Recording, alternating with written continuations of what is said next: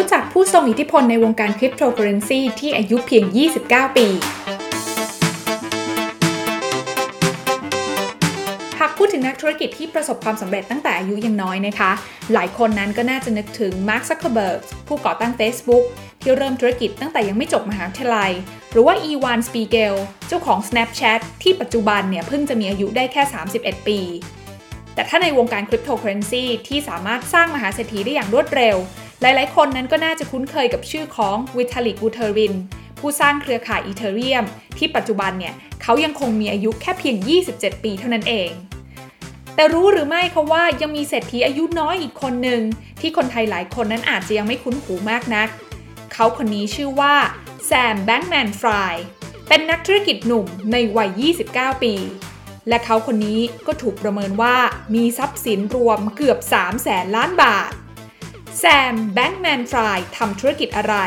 ให้ตัวเองนั้นมีทรัพย์สินแสนล้านก่อนอายุ 30 ได้ ลงทุนแมนจะเล่าให้ฟัง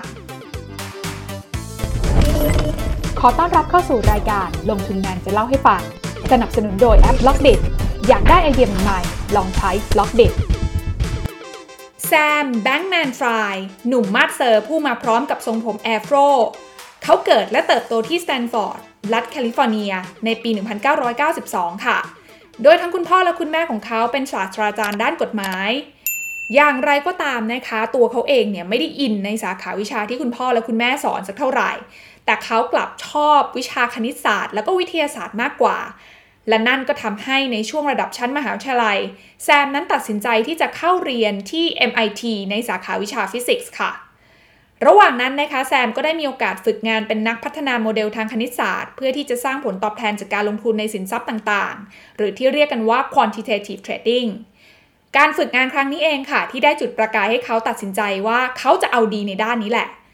ทำให้หลังจากจบการศึกษาที่ MIT นะคะ แซมก็เลือกที่จะเข้าทำงานที่ Jane Street Capital ทันที ต้องบอกว่า Jane Street Capital นั้นเป็นบริษัทที่ทำธุรกิจ quantitative trading โดยเฉพาะค่ะ นอกจากนั้นเนี่ยบริษัทก็ยังมีอีกธุรกิจหนึ่งนั่นก็คือ liquidity provider หรือว่าผู้ให้บริการเสริมสภาพคล่องของหลักทรัพย์ หรือว่าสินทรัพย์ทางการเงินต่างๆ เพื่อที่จะควบคุม bid offer หรือว่าราคาซื้อขายสินทรัพย์เนี่ยให้มีเสถียรภาพแซมนั้นนะคะได้ทำงานสะสมประสบการณ์อยู่ที่บริษัทแห่งนี้ร่วมๆ 3 ปีค่ะ จนในที่สุดเนี่ยเขาก็ได้ตัดสินใจลาออก เพราะว่าได้ไอเดียแล้วค่ะว่าจะนำประสบการณ์จากที่นี่เนี่ยไปสร้างธุรกิจของตัวเอง ในช่วงปี 2017 นั้นนะคะ แซมเนี่ยได้เล็งเห็นค่ะว่าผู้คนทั่วโลกกำลังให้ความสนใจกับคริปโตเคอเรนซีแต่ว่าโครงสร้างพื้นฐานหรือว่าระบบที่จะมารองรับกับนักลงทุนในตลาดแห่งนี้เนี่ยเขายังมองว่ายังไม่มีศักยภาพพอ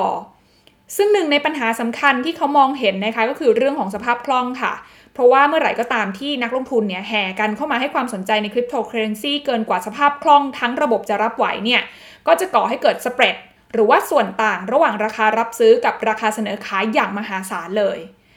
ซึ่งส่วนต่างด้านราคานี้เองค่ะทำให้เขานั้นคาดการณ์ว่าธุรกิจให้บริการเสริมสภาพคล่อง รวมไปถึงโมเดลการซื้อขายสกุลเงินดิจิทัลนี่แหละ ที่จะเติบโตไปได้อีกมากในอนาคตพอเขาคิดได้แบบนี้นะคะ เขาก็เลยก่อตั้งบริษัทชื่อ Alameda Research ขึ้นในปี 2017 ค่ะ ซึ่ง Alameda Research นั้นเรียกได้ว่าถอดแบบมาจากประสบการณ์การทำงานของแซมเลย ที่บอกแบบนี้นะคะก็เพราะว่าบริษัทนั้นดำเนินธุรกิจเหมือนกับสิ่งที่เขาเคยทำแทบจะทั้งหมดเลย ไม่ว่าจะเป็นการพัฒนาโมเดลคณิตศาสตร์เพื่อที่จะสร้างผลตอบแทนให้กับลูกค้า หรือการให้บริการเสริมสภาพคล่อง โดยสิ่งที่แตกต่างกันเพียงอย่างเดียวนะคะ ก็คือ Alameda Research เนี่ยจะโฟกัสไปที่สินทรัพย์ดิจิทัลแล้วก็คริปโตเคอเรนซีโดยเฉพาะ และสิ่งที่แซมคาดการณ์ไว้ก็เป็นไปตามนั้นค่ะเพราะว่าในเวลาต่อมาเนี่ยคริปโตเคอเรนซีก็ได้กลายมาเป็นสินทรัพย์ที่ได้รับความสนใจสูงมากในช่วง 4 ปีที่ผ่านมานี้ แต่ผู้เชี่ยวชาญด้านการลงทุนและให้บริการด้านสภาพคล่องในตลาดแห่งนี้ยังหาได้ยากอยู่ค่ะทำให้ Alameda Research ที่มีความพร้อมทั้งทางด้านของการลงทุน แล้วก็ให้บริการสภาพคล่องเนี่ยเลยเกิดแล้วก็เติบโตได้อย่างรวดเร็ว ปัจจุบันนะคะบริษัทแห่งนี้มีสินทรัพย์ดิจิทัลภายใต้การจัดการเนี่ยสูงถึง 33,000 ล้านบาท และไม่นานหลังจากที่เห็นว่า Alameda Research นั้นสำเร็จ ด้วยความที่ตัวของแซมนั้นเป็นนักเทรดอยู่แล้วนะคะแซมก็เลยมองไปที่การก่อตั้งธุรกิจ Exchange ซื้อขายคริปโตเคอเรนซีเป็นของตัวเอง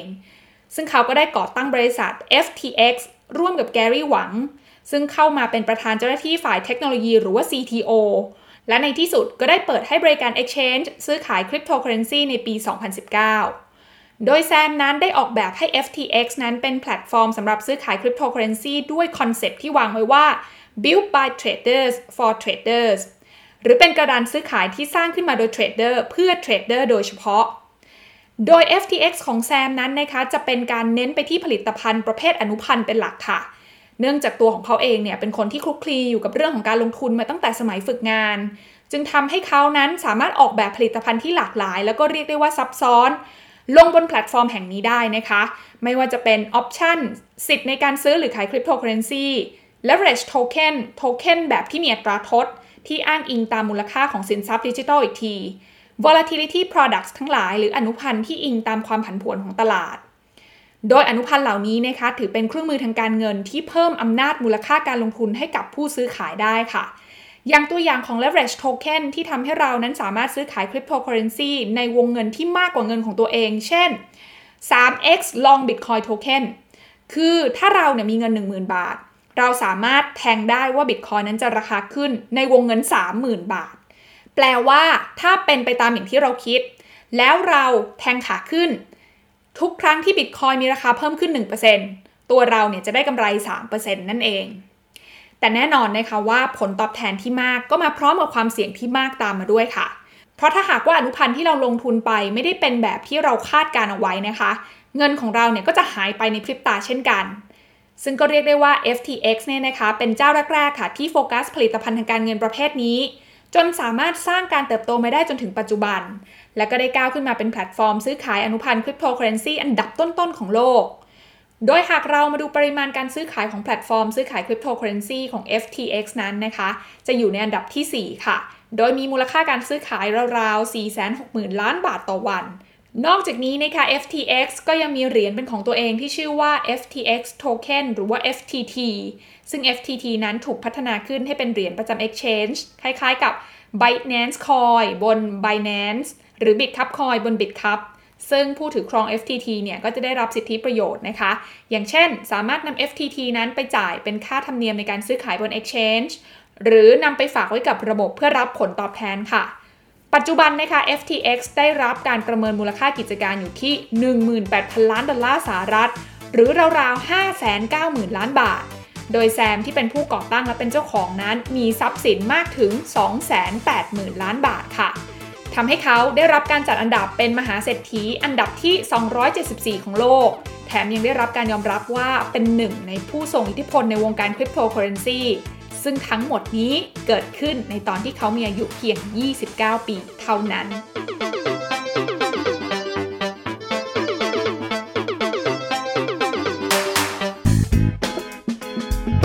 การลงทุนในความรู้ไม่มีความเสี่ยง ผู้ลงทุนควรกดติดตามลงทุนแมนได้ในทุกช่องทาง เริ่มจาก Subscribe และกดกระดิ่งช่อง YouTube ของลงทุนแมนไว้ ตอนนี้เลย